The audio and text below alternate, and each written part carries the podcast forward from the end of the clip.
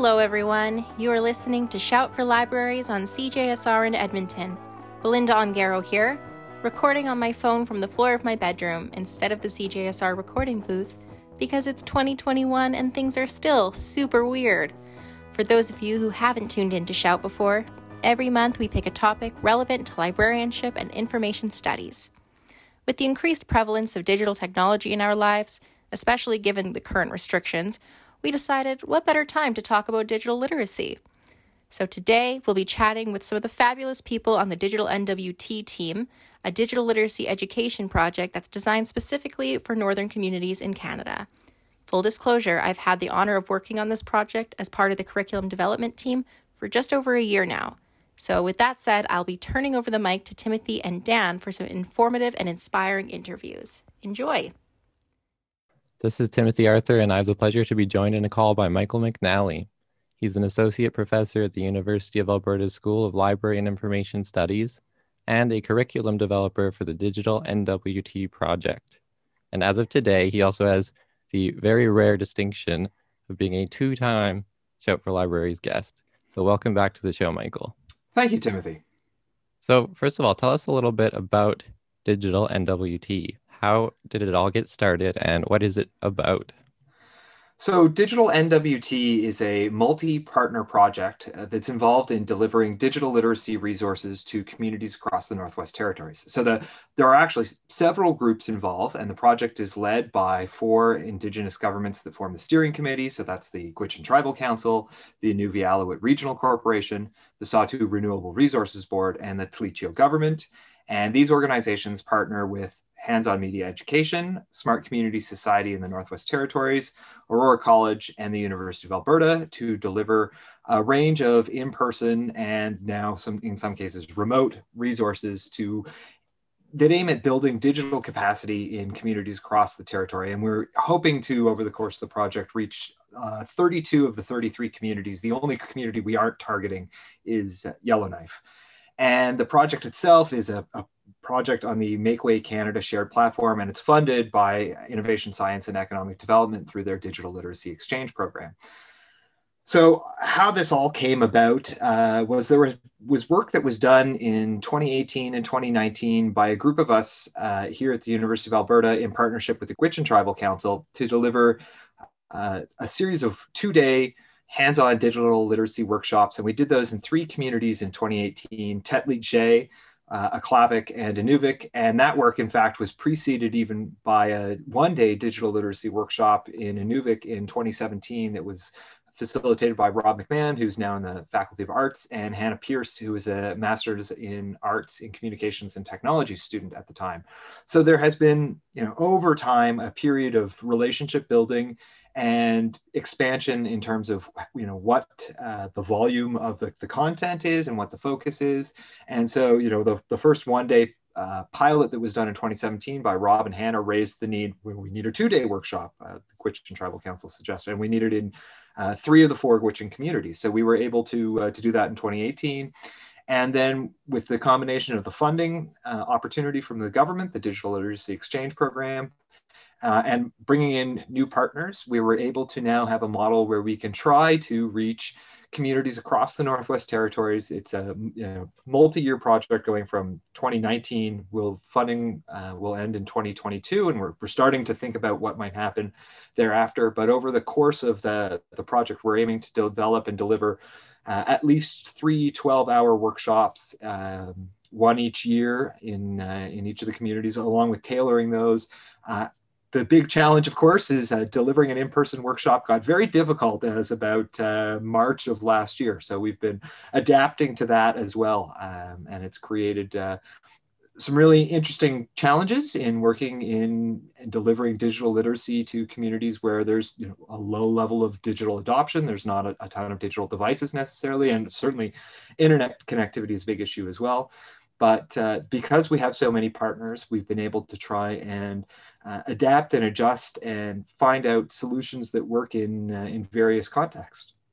Yeah, that's interesting because I was going to ask you just that about how, you know, there's this difficulty that I would expect would come about trying to deliver by digital means, you know, digital literacy training. Yeah, so um, you know, we the the first course eh, which ran in communities in the winter time, and then winter time is the ideal time to teach these communities, uh, teach in these communities because people are out on the land uh, when it is warmer out. So we we try and run the courses in a January to uh, March window.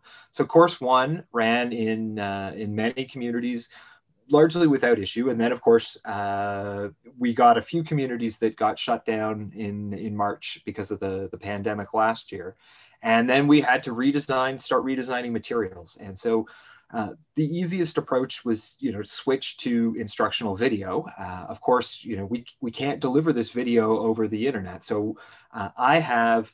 Uh, about a thousand USB sticks over time have passed through my hands, copying, uh, you know, sets of videos on. Uh, video, of course, is a challenging medium to work with. It's a lot slower to produce. It's a lot harder to edit. So what was a, a more than 12 hour workshop for course one, I got concentrated down to about an hour and 45 minutes of video. And even then we had to make important decisions. So one of the, the kind of opening introductory pieces was about digital devices themselves for people who are new to computers. And we've done surveys in some of the communities. We know that access to digital devices is a, is a challenge in many of these communities. And we are, because of the Smart Community Society partnership, able to give everyone who takes our courses a free computer. But uh, we kind of made the decision that you can't mail people a computer and a USB stick and, and who's never had a digital device before and expect them to, to make sense of it and use it. Uh, so we focused some of the, the remote uh, elements in course one on some of the more advanced topics and kind of said, you know, well, hopefully we'll we'll target people who already have digital devices or who have some experience with digital devices. They may not own one. And uh, and so that was a good adjustment. And now over the course of the last several months, we've seen uh, limited opportunities to teach in person in communities across the Northwest Territories. In fact, the territory has done a really excellent job on their uh, their pandemic management, and they've seen uh, probably the fewest cases I think of uh, of any region in Canada. So we're now able to to offer a small amount of in-person instruction, and so that's uh, you know facilitated by Aurora College and their community adult educators. They're in the communities and they're the ones who teach the material. Uh, University of Alberta is primarily involved in the development and some of the implementation decisions, but we're not the ones who are actually on the ground uh, teaching in the communities. Right. So this is a huge and multifaceted project, obviously. Um, so what exactly is your role in all this? So, uh, so my role is is really around the curriculum development, but I'll speak just a, a, little bit so you get a sense of some of the other elements involved. So the the project, uh, of course, is has a fundamental emphasis on capacity building and advocacy. So, uh, one of the things that the project was most recently involved in was the Canadian uh, Radio, Television, and Telecommunications Commission, the CRTC, was doing a uh, hearing into you know, Northwestel and services, particularly in the Northwest Territories. So as part of the project, we organized a series of sharing circles and really tried to get Northerners' voices to participate. And so uh, the project itself made a substantive submission talking about you know people paying three thousand dollars a month for internet in uh, in data overages, mm-hmm. and getting you know individual members to uh, to make their own submissions to the CRTC. So that's one aspect of the the kind of capacity building and advocacy piece. There's also a, a research element to it as well. Uh, my work is primarily on the curriculum development side, and so we are responsible for building uh, in-person workshops, but we've added some remote video work to that as well, and a real range of, of, of digital literacy topics. And we do start with, with very introductory pieces, you know, what what are the differences among digital devices? Basic uh, descriptions around the internet, social media, and applications. A lot of concern around uh, online scams in in communities across the Northwest Territories. That's something we found in the when we were talking to people and surveying. Uh, some of the feedback we've had from our adult educators, the community partners, and so we've built uh, resources there. In the second course, we uh, we actually have a hands-on community-based mapping activity where people take a map of their community and we've got uh, some 3D printed pieces, some cardboard pieces, because we couldn't print everything in 3D uh, for this, this iteration. But uh, people use Yarn, in fact, to build uh, their own community network and kind of plan it out. And now, as we start to think about the third course, we're looking at topics that are, um, you know, digital storytelling workshops, uh, content related to protecting indigenous knowledges and we'll even potentially have a few communities where we are rolling out small scale wireless community mesh networks so we go all the way from people who perhaps never uh, used computer, there is there's a slide with where's the space bar, uh, all the way to potentially building a small scale wireless network in a community on a kind of pilot uh, type basis. So you're talking a lot about um, digital literacy, which is an interesting term. We usually think about literacy in terms of reading, right? So what does this mean in, in a digital context? Are, are you reading more the digital content or sort of the tools themselves? digital digital literacy is a is an expansive concept and it's it's certainly one you know coming from a, an lis background uh, many people would be familiar with information literacy uh, i teach the instructional practices course here so I, i'm fairly familiar with you know the discussion around you know how to define that and there's of course the giant machinery of the uh, association for uh, college and research libraries ACRL and their you know, standards and framework for information literacy and standardized definitions. Uh, digital literacy is, lacks that kind of uh, unifying uh, or single definition. But the, in the work that I've been involved with, and you know, Rob McMahon is the uh, the PI on the project from the University of Alberta. He as well has been involved in uh, digital literacy and broadband projects uh, well preceding this project. Uh, you know, but we both come to uh, to recognize that it's it's in one part it's about the technologies, in one part it's about the skills. Uh, it's also about the ability to understand and advocate, and it's not just an individual capacity or an individual literacy; it's a community literacy as well. So something like uh, you know, developing uh, a community broadband plan uh, is a digital literacy skill that we would like to uh, to try and enable people to have if they choose. Uh, we always want to reflect that you know each one of these 32 communities is is very unique. certainly, they're in a, a northern context, um, and you know what digital technologies are best suited for you know individual and community use. There is up to the community to decide. Right. So what does it look like then, sort of the process of tailoring a workshop or or something like that to each individual community?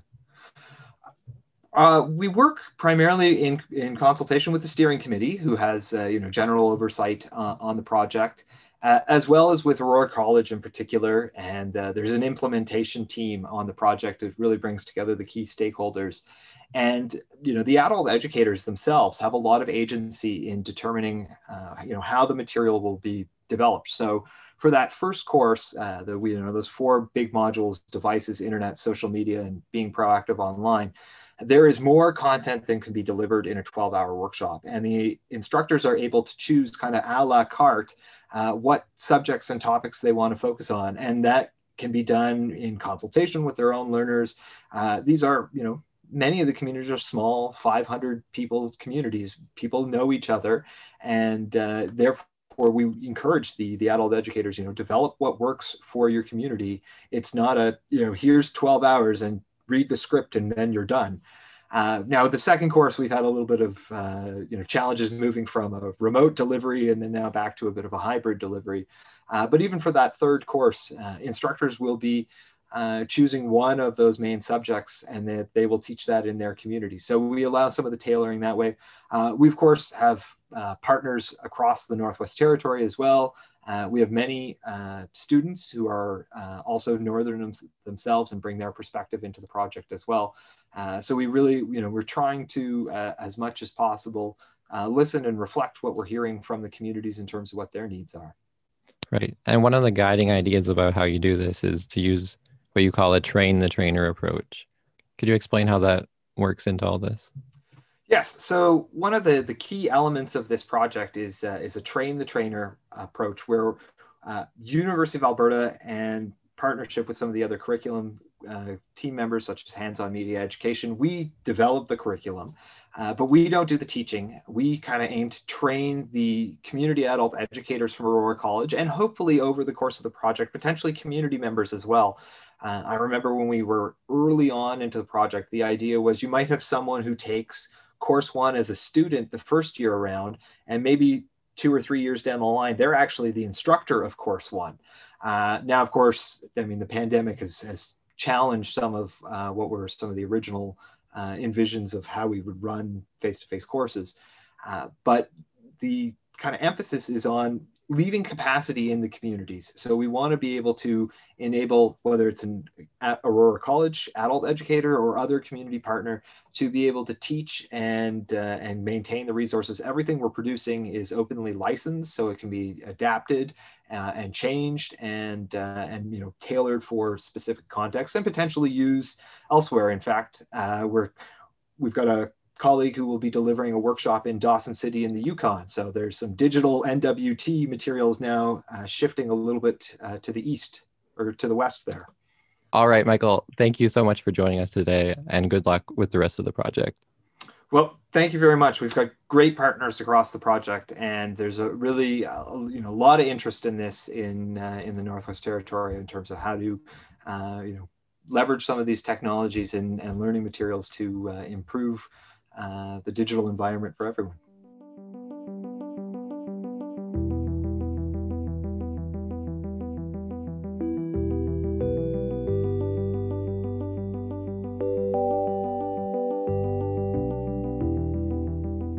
Hi, today I'm lucky enough to be talking with JC Firth Hagen and Kyle Napier working with Digital NWT.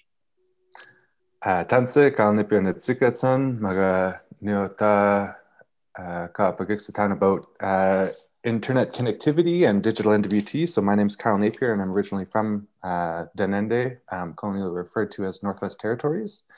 And I'm working with digital NWT previously as a videographer and now as the uh, communications uh, coordinator. And I'm here with uh, JC, who's also with uh, working with digital NWT. Sutjanai, she Hli, Shigonli, Shidri Shoni Hli. Good morning, my friends. My name is JC. I'm born, raised, and currently living in Inuvik, Northwest Territories, or Denendeh. I'm proudly Gwich'in. Thank you for this opportunity. My heart is happy. Over a year ago, I was hired onto the project as a university student, reading documents, taking notes, etc. And now I help with social media and create digital literacy videos. Must see. Thank you. Thank you. Thank you so much for sitting down to chat about your work. I think, given the nature of what we'll be talking about, that I should mention that this recording was made using online video conferencing software, due at least in part to the ongoing pandemic. By now, people are well familiar with the necessity of this kind of infrastructure in our daily lives. So, with that being said, can you talk a little about the state of digital information and communications technology infrastructure in the North? Yeah, so um, living in Inuvik, a small northern, less remote community, we have a highway, we have we're able to leave by plane, but most of the time I'm currently using like my data to do work. I also have Wi-Fi, but um, I've spoken to a lot of community members around town about the Wi-Fi, and then I just hear a lot. It's really expensive. The recently there has been unlimited internet and is also like very expensive. And I've worked here for this in the summertime, and I also use my data. So I'm really grateful that I'm able to at least use that. But as for the internet um, and the data, I myself personally have not had a whole lot of issues. And then uh, across the Nor- Northwest Territories, it really varies. Some communities don't have a whole lot of connectivity. Even in Yellowknife, where I've also lived, the capital of the NWT, I really actually struggled with internet and connectivity there. And I believe that our tests and work that have been done with digital NWT has shown that times lack of infrastructure for digital connectivity. Absolutely. Also coming from, you know, uh, the, the southern end of, of, of Denendeh or Northwest Territories in, in Fort Smith, where um, there is increased connectivity. Um, you're still, you know, that's where I'm from. Um, there are still issues of, of immense issues with costs, affordability, access, um, trying to get a service technician. It's not just uh, the internet or digital connectivity, but the tools, um, you know, to create and to participate. Um, so in some ways, like you know communities are really far ahead in terms of their their skill building like there's actually there's a there's a lot of musicians there's a lot of um, you know digital creators. There's a lot of movie makers and videographers. There's people like jc and, and myself who are using um, social media to, to support indigenous language revitalization.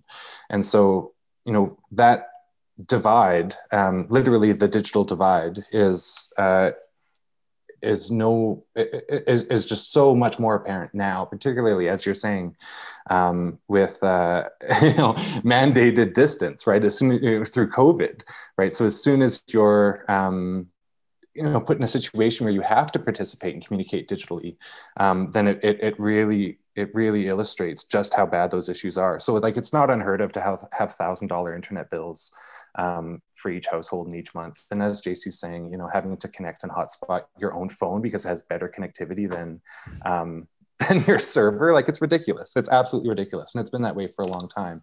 Um, so the issues that come with that um, mean, you know, not being able to participate in a global conversation, not being able to participate in telehealth, teleeducation. Um, you know, uh, there there are situations where not only are there are there you know internet outages, but you know power outages across communities that last several days. So it's not just the internet, um, but but a lot of issues. So um, so what does that mean, right? To not participate? Well, you, you see examples like hashtag Sealfie, where um, you know people like pe- people like Ellen and a lot of the you know Greenpeace and whoever were were very much against the seal hunt. Well, you know then, then you have situations in, in, in Nunavut where where they're or, or northwest you know w- way up in the Arctic in in Inuit Nunangat um, you know, Inuit homelands where uh, they they start, you know, taking and showing, you know, their their respect for the seal and wearing the seal and participating in the hunt. So you have hashtag sealfies where people are being able to say, you know, hey, back off. This is the way we've lived for thousands of years, you know. And so that's just one community example. Um, but so it's it's it's not just connection to the internet, but but digital literacy. Um, but speaking specifically about, about the internet, um, we, we, have, uh, we have a campaign, hashtag NWT Digital Divide, um, which as JC was saying, um, we have partnered with CIRA and have made submissions to the CRTC. Um, and so the difference here is CIRA, um, the Canadian Internet Registration Authority, um, partnered with us to develop a, a, speed test for communities to assess their, their upload and download speeds. Um, fairly simple, fairly easy. So you, you see like communities where I'm from, Fort Smith or, or Yellowknife or Inuvik, you know, have, uh, have better connectivity um, and, and Hay River, I should also I should also include. Those are the four most populous um, I mean, Yellowknife's the only city. The rest are, are towns of about 3,500 people, and so they have they have better than than average internet across the Northwest Territories. But um, that's not really saying much because most communities, if you look at the CIRA speeds, you get you get sometimes averages of, of um, you know 0.05 megabytes per second, like it's ridiculous. Some communities aren't even able to take the low bandwidth version of the CIRA test. Now here's where that's a real consequence. Um, so as I said, there's the CIRA test and the CRTC submission. So the CRTC submission is informed by the speed results of the CIRA test. So um, if communities are not even able to assess their speed, well, CRTC is not able to quantify that data and there's not, they're not able to act on it. So we at Digital NWT have made um, a, a, you know, a contribution to the CRTC. It's as part of our mandate, right? Um, uh, and one of the many things we do in terms of addressing the, the, digital divide. So we took qualitative data along with quantitative data and made a CRTC submission. Um, and so in that submission, um, we, we address what we're doing uh, to work with communities, which is also, like you're saying, um, digital literacy. And, uh, and also, uh, uh we're featuring uh, digital innovators. We have, we have three campaigns here. they are hashtag NWT Digital Divide, hashtag NWT Digital Literacy, and hashtag NWT Digital Innovators. And so JC was featured as a digital innovator for her work with Speak Gwich'in to Me. And so in each of these campaigns uh, and, and, the Digital Innovators campaign, we're speaking to people who are, who are um, using the internet and digital technologies in an in incredibly innovative ways. So, you know, some people are are, are 3D modelers, are, are world builders, virtual reality artists. There are um, people that are setting up their own ICTs uh, across communities. Um, and the majority of people that we're featuring, I think uh, only one person we featured so far is, is non-Indigenous. And the reason why is, you know, communities like Yellowknife and Hay River and Inuvik and Fort Smith have better access to um, the internet and, uh, and digital tools and technologies. Um, so what we're realizing with the NWT Digital Divide campaign is it's predominantly communities outside of that. It's smaller communities, and those smaller communities are predominantly Indigenous. And so um, that's that's why it's, it's especially important to consider, you know, uh, the, the the audience in these um, in the in these campaigns. Thanks for setting that context. And you described the problem of the lack of infrastructure so well. Something that I found fascinating because I was reading the Footprints in New Snow report from the Nunavut Implementation Commission last semester, and I found it remarkable because it was written in 1995, well before the culture had accepted the primacy of place that the internet was going to occupy and its importance. And I realized that Nunavut is a different community uh, than NWT, but the commission, they were well aware of the implications and they had this incredibly firm grasp and realistic outlook on the importance of digital ICT to the North um, and to the world in general. And from what I understand, this was true of many Northern elders. So, my question, I guess, is if the communities in the Arctic did have such a good idea of where things were headed, could you speak to why the North still has to play catch up with respect to this infrastructure? That's a that's a really good point to um, ensure that Nunavut, which is which is a territory, and and um, and I, I, would argue is is actually a bit in its own way uh, more advanced than some of the communities I've seen in, in, in the Northwest Territories. So, despite having re- further restricted access in more communities in Nunavut, um, they have been able to assert sovereignty over um, how they use these tools. So we're seeing actually incredible innovation um, come out uh, with, with, digital technologies in, in Nunavut. And, uh, and, and because of that, um, like you're saying, they have a strong grasp over how those tools would be adopted and used. Um, I'm, I'm also going to say that, uh, uh, that you know, um, Inuit in the region have also a, like, are, there, there's a much, a much stronger fluency in Nunavut. Um, and because of that, there's a different way of thinking. And so, um, yeah, you know, I'm I'm not from Nunavut, but I have I have relations there and have been there, um, have been there twice, and, and and all of that. And so, you know, there there, there is connectivity, and people are using it in their own ways. And what I've found very interesting is um, that it's it's mostly in uh, in Inuktitut or building resources for um, for uh, Inuit in the region. So like their their autonomy the autonomy there is, is just is just fantastic. The technological autonomy, right? Um, now, an example that uh, you know this is this is digital NWT, so it isn't really our mandate to talk about Nunavut. So this is a bit out of my, you know, uh, uh, uh, but but we do have to look across the territories, right? What are the what are the parallels and similarities, um, and and what are people dealing with? So last October, government of Nunavut faced uh, a, a, substantial um, lack of access to their, their connectivity. What happened was there was a, I think it was a phishing uh, scam or something, and, and it locked all of the computers. So it was like malware that um, one person downloaded the wrong thing and infected all the, you know, all the computers, and they had to pay, they were threatened to pay some odd ransom in Bitcoin. So um, that situation stretched for several weeks, and um, in those weeks, there were no communications by phone, internet, um, email. Uh, sorry, sorry. The only way to communicate was by was by phone, uh, phone, voicemail, and and and fax, um, and in person. This is pre-COVID, but could you imagine this during COVID? Phone, voicemail, and fax. Okay, so that means um, the judiciary is shut down. That means um, right, medical health records are lost. That means um, government services, administrative services, anything connected to a computer is, is locked down, right? Um, so all it takes is one person to, to, um, to download the wrong file or whatever, right? You know, someone shares a, a, a, link and it says, hey, this is my family, and it's not whatever.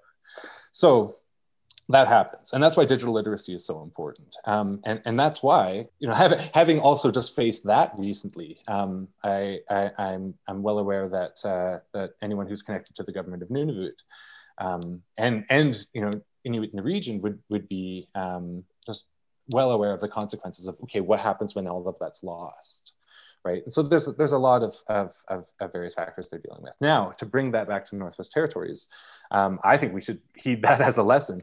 Um, and I also think that there's a lot of different um, government overlap in the Northwest Territories. So that's what sets the difference. Now, your other half of your question um, was, you know, why why is it taking so long? Well, um, so so okay, let's let's um, talk about kind of lessons learned across the territories um, first, which are, um, you know, that it's important to have a, a autonomy over, um, over your own story and over your own creation, um, over your own words, over your own community narrative, right? Um, so JC and I grew up not having video games in our language, not having apps in our language, not having representative, you know, culture or media that speaks to us, right, publicly. Um, I mean, in our communities, yeah, um, but you know, that's the difference in being able to create your own media with digital technologies, and that's the importance of digital literacy. So, you know, technologies aren't new to us um, as Indigenous peoples uh, in Denendeh, but because um, technologies have been in this region for as long as as long as people have been in the region um, which depends on, on who you ask, but I'm going to say it's, it's in the hundreds of thousands of years for sure, like, you know, going up and down with the ice age. So, um, so anyway, um, technologies are not new to us. Digital technologies, however, are new to everyone.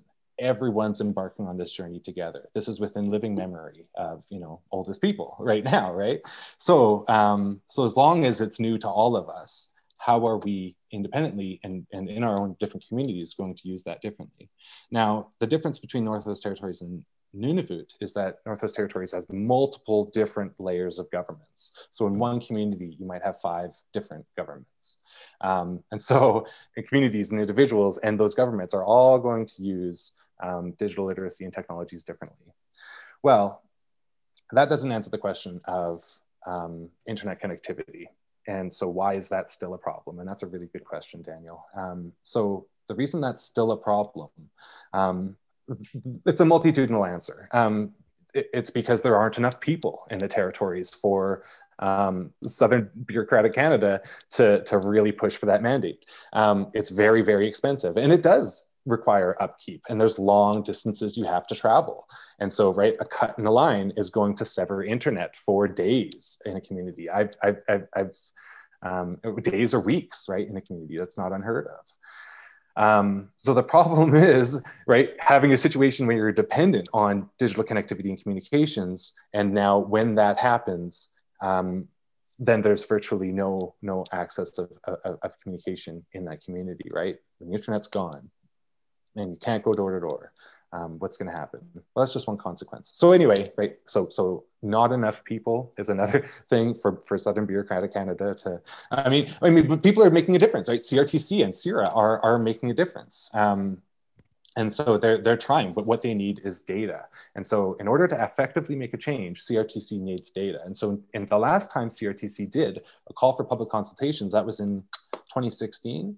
And, uh, and I'm willing to say that at that time, um, the, the public of the Northwest Territories did not um, necessarily respond in such a way um, to, to the CRTC's public consultation to, be, to address why it's such an issue, not only um, because they couldn't have heard about it because digital connectivity is so low, um, but also, you know, it's a bit of an intimidating um, process.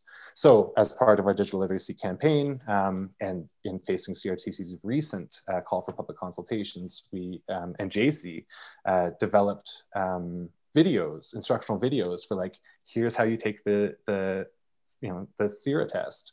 Um, here's how you'll make a CRTC submission. Um, and, and the CRTC submission, I, I, should say, was developed by MURAT in, uh, in, in Northwest Territories, and the CIRA, CIRA one was developed by, by JC. Um, and we really kind of made it as easy as possible. Now, not everyone can watch the videos, right? If connectivity is that low, right, how are you going to use the videos? How are you going to even be on um, Facebook enough to, to see that it's it's uh, that they're doing a public consultation? Like no one's putting posters in the communities, and it's not the fault of CRTC, um, but we but um, as part of our mandate, we definitely raised awareness over like this is the op- this is your chance, right? And so um, the last time uh, that the CRTC did a call for public consultations uh, in 2016, the end the, what happened was um, internet access became a human. Um, sorry, a, a, a, public a public utility. I, I think I, I want to say human right, but that isn't their phrasing. but essentially, their mandate um, and their goal uh, uh, I, I, believe it's now 50 megabytes per second, something like that is what they're is what they're aiming for. Fantastic. So, um, so uh, that's what happened the last time they did the consultations. Now there wasn't as much participation in the Northern Territories as there should have been, um, because how would they have heard about it? I didn't hear about it, and I worked with technologies, and I worked with technologies in then like in Northwest Territories at the time then. So um, so having not heard about it then, um, I, I, imagine that most people hadn't. So we went on a, just a massive campaign to share as much as we could.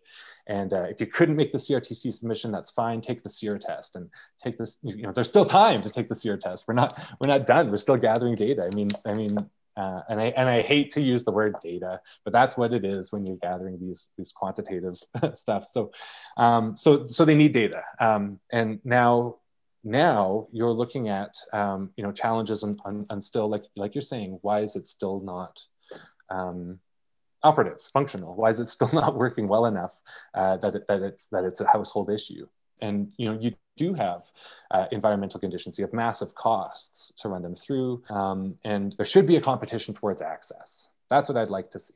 And and that's not what i'm seeing yeah, I hope I hope that in some way answers your questions. But there's still partnerships. I mean, uh, in in Inuvik two years ago, there was the um, there was the Digital Connectivity Summit, which is an international um, internet connectivity summit. So there there are people proposing um, local solutions, and uh, and that's what matters, and that's what needs to happen because what has been happening hasn't been working. Thanks for tuning in, and be sure to catch us here next month for the remainder of Dan's interview with JC and Kyle. You'll also get to hear from Jessie Carell, who I've had the pleasure of working with on the Digital NWT project as well, all about her company, Hands on Media Education, and the power of digital storytelling. Follow us on our Facebook page or Instagram at Shout for Libraries or on Twitter at Shout the number four libraries. You can find all our past episodes on Apple Podcasts, Stitcher, or Spotify. Want to have your own voice heard on Shout? We're always looking for new full time and part time contributors to join our team. Get in touch at news at cjsr.com to find out more. And don't forget to check it out.